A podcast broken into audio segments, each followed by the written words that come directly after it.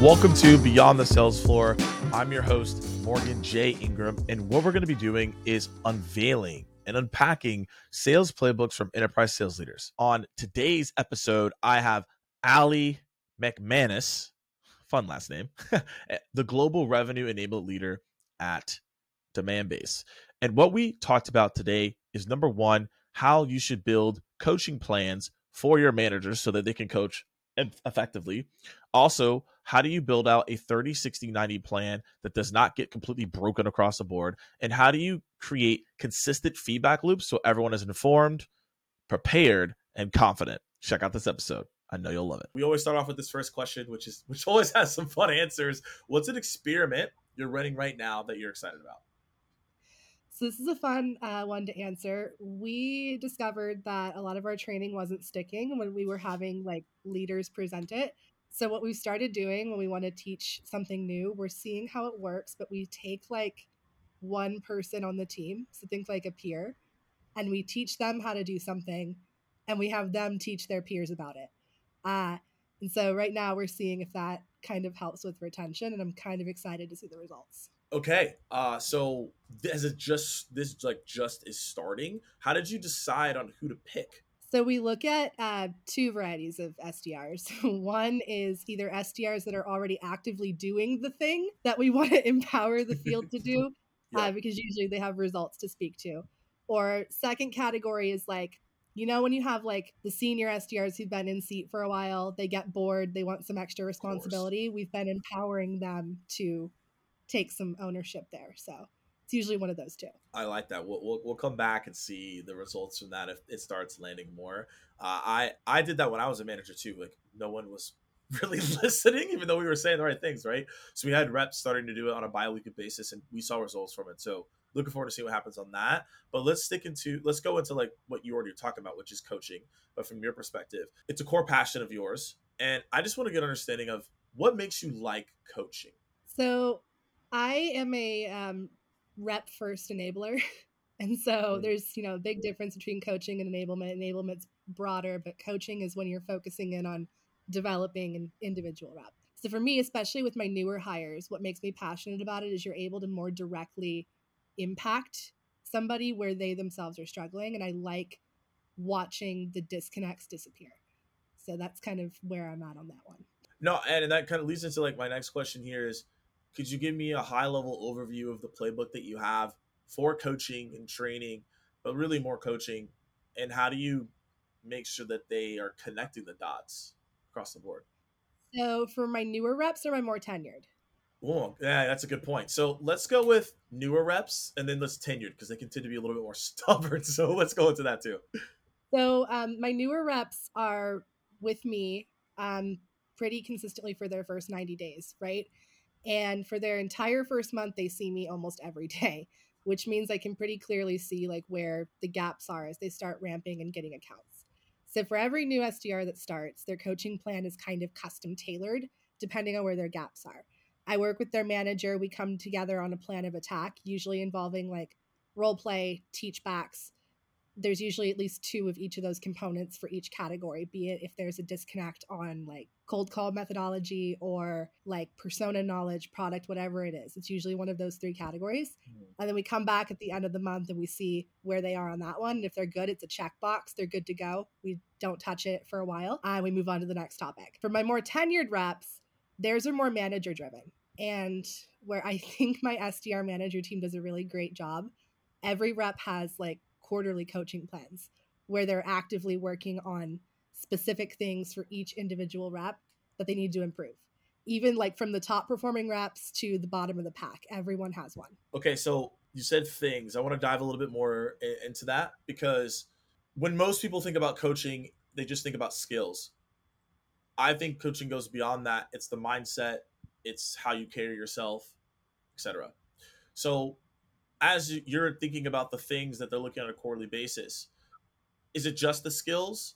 How do you how is a manager analyzing those skills? Do you have to get the rep to agree on those are the skills you need to work on together? Because self awareness plays into this. What are the things that you're paying attention to here for these quarterly plans? So they are um, looking at the skills, yeah. So things from like how they're doing with their cold call conversions to what their emails look like. But there's also like plans for things like confidence. So getting mm-hmm. more confident when you're speaking to prospects, if that's where you're struggling, or uh, professional development. So if people have goals, we kind of coach around those. If they want to be in operations one day, for example, we encourage them to take a pavilion course or something like that. So it's very like rep focused on both skill and development. Okay, so we we talked about the tenured reps. Let's go back to the newer reps. What's onboarding look like from a 30, 60, 90 view? Ah, I love this one. So for their first 30 days, uh, they they don't have accounts. They're literally just no account. You, uh, you, you, you do nothing. nothing. You're onboarding for your first 30 days. Hey, I like it. Um, and we've broken it into four categories because I'm um, not sure how much you know about my company, but we have a plethora of product suites, a lot of key personas. There's a lot of information for people to absorb mm. in that period of time and start. I'm very, I'm very, um, well, well, fun fact, I'm very, very familiar with Demandbase because I used to work at Terminus, so I'm very familiar. then you know. yeah, yeah I, I know, I know, but continue. Yeah, but we have so across revenue onboarding, we've broken onboarding into uh, four categories. We call them the the four P's, right? So we've got product, personas, peers, which is the only P word that worked for competitor. So process is the fourth one. So product, persona, peers, process. We start with personas because we think it's important to understand our buyers and what they care about. So we give you the fundamentals. We run like persona sessions with our own internal stakeholders. We do some like wheel based teach backs where we spin a wheel, lands on a persona, and you have to tell me what they care about, what their KPIs are. Then we move into product training where we have like your own pace LMS kind of stuff as well, but we also have like live product demonstrations, individual one on one teach backs, things like that. Third week, we pull in product marketing to start going through competitive differentiators, competitive swap stories. And that's when we start to pull in a lot more of the role play, right? So you have the competitor knowledge now, you know the product, we've done personas. Let's start these mock interactions. So we do some cold calls, we do mock discoveries, we start getting them comfortable talking through the things they've already learned. And then we dive into process. How do I use outreach? How do I create an SQL? Hmm. Basic process stuff for week four before they go live with their accounts. so, what do you do in a scenario in onboarding if someone is really good at a mock scenario, but they're bad at tech, and vice versa? Maybe they're great at the tech, but their skills are off how how does that derail the person? How do you how do you go about that? I'm I'm curious. So I think that's where um, that's where the coaching I talked about with new reps comes in. Right. I've had that happen very recently. Actually, I had a rep who was absolutely crushing it uh, in every mock scenario we gave them, but could not for the life of them remember how to create an SQL. Like it's it was stuff like that. yeah. Um, so all of our one-on-ones became not me reprimanding them and telling them how to do it again, same with their managers, but making them go through, click through step by step and show us how to do it until it finally clicked. And we did that with every tech process that was kind of a struggle. So be it, you know, using outreach to like just use outreach period. Um, any sort of tech gaps, we focus in on those in their one-on-one training. We also leverage a tool internally in the enablement team called Tango, um, okay. which has like click through trainings. It's like how to guides where it literally shows you where to click. So I've also created tangos for processes that trip up the tech. Um, challenged is not the word I want to use, but like where that's the gap for them. Tango. Shout out to Tango. I've never heard of that before, but that I like that. And so it's a pretty cool tool. Yeah, I know. I mean, it, it's it sounds great. So you have all these different functions to get people to onboard efficiently. You have different quarterly plans that you have. Sounds like feedback is extremely important. Are there other feedback loops that you're incorporating from the enablement side and helping your managers incorporate so that everyone knows what's going on and you can improve and get better? Yeah. So you remember at the beginning of the call when I told you that onboarding is never finished? Yeah. Um, yeah. yes. so every single rep when they complete onboarding, I have two different touch points with them. One, when they're done their first month, I, I have them give it to me. Uh, if something should have been in week three, but it was in week one, I move it. If they think that I should have had more material around a certain product, I add it. If they think something they didn't really get value out of it, I delete it. So I do all of that at the very end of their onboarding so that it's changed for the person that comes after them. And then I ask them that same question again a month after they get accounts. So once they've been working accounts and mm. actually like actively doing their role, I ask again, what do we need to add? What did you end up not using? Where are the gaps? And we create content, update, move things around for the reps that come after them. So onboarding has that feedback loop. Um, for our regular enablement cadences, it's either survey based or we have a really incredible leadership team that meets with our reps regularly, like um, to get feedback on how things are working. I'm talking like my VP has done closed door sessions with our SDRs to ask like what they need and what else we can do to support them. Um, and so we take the feedback from those and we build enablement plans for like the next year for their regular training cadences. It's kind of a constant feedback loop here. Okay. No, I I really like that piece. And one thing I want to go back to that I just wrote down here is you're you're letting the reps tell you exactly what to do and you make those changes. Now here comes the question though. How do you make sure that the feedback is valid or invalid? So I don't have them tell me one on one. I ask when there's like three or four of them in a group.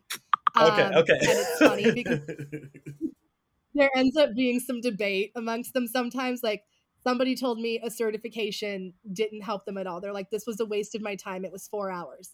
But then somebody else was like, no, it was a good use of my time, but I wasn't ready for it in week one. So then I let them debate it and we came to like a unanimous consensus and put it somewhere else in the plan.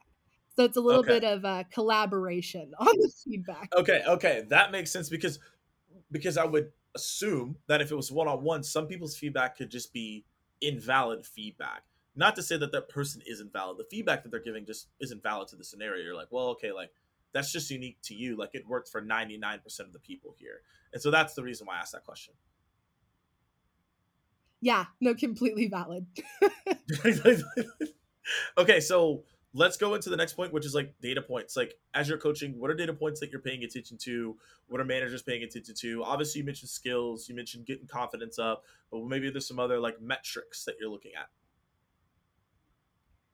Yeah. Um, so our managers are paying very close attention to their reps. They're looking at their stats at the very least weekly, but um, if we see that a rep is struggling either with their open rate or maybe they're not calling people like they should be. Um, we dive into not just the metric itself, but the why. So if there's a rep who has like 10 calls on the week, maybe they're not confident speaking on the phone. They're not comfortable speaking live. They like the time to think out and write emails. We dive into that and we figure out how to coach to the confidence piece I mentioned earlier. Um, so it's largely skills based, but there's kind of an underlying personal component there too. Okay. And when you're looking at coaching as a whole, what are some things that people are doing absolutely wrong right now? Like across the industry, across the board, yeah, or just across the like, board. I mean, you don't have to call like people out like, "Hey, like Sally on my team's doing this really bad." Like, I'm not saying that. I'm just saying like holistically across the board. What are people doing that like you're hearing or someone's like, "Yo, like that's what you should not be doing right now." I actually just had a conversation about this with um, a colleague who works at another company where a lot of people are looking at coaching holistically and not individually. So they're looking at larger systemic issues within the organization, like if we're missing pipeline and we see like five people who are hitting their number or sending out 300 emails. We hmm. assume that the solution is to do 300 emails and we start coaching everyone who's not doing that to alter their behavior to fit like this cookie cutter pattern. So I think one of the larger issues with coaching is that we focus too broadly and not on the individual rep themselves. Why do you, why do you think that is? You think people just want to create that from a broad perspective, just to check to do it as a checkbox? Like, okay, we did it. Like, why do people do that approach? I think it's easier. And um, whenever you're looking at implementing a coaching strategy or a mm-hmm. plan, especially for the first time, you're going to take the route that seems the most scalable. So it's just like a common first timer mistake. Um, it's a lot more work to go in and do like individual yeah. focused, rep oriented coaching and coaching plans. So I think it's because it's easier. People default to it. Yeah, It, it it definitely is more work. There's a reverse to it, right? It's more work if you took a holistic approach and then the people that you should have been coaching one on one leave and now you have to do more onboarding, right? And you have to like spend more resources trying to bring people in and now they're all over the place. So I, I, I would believe that the individual work that you've developed and what you are doing is more impactful than looking at it from a broad sense. Yeah, hundred percent. And so as we as we like are wrapping up here, what would be like some great advice you would give to? I mean, you kind of already gave some advice there, but some great advice you give to leaders and people in enable that are that, that could really wants to, to refine their coaching strategy. Get into the field and talk to your sellers. Um, a lot of them have really great ideas around how to empower both themselves and their peers.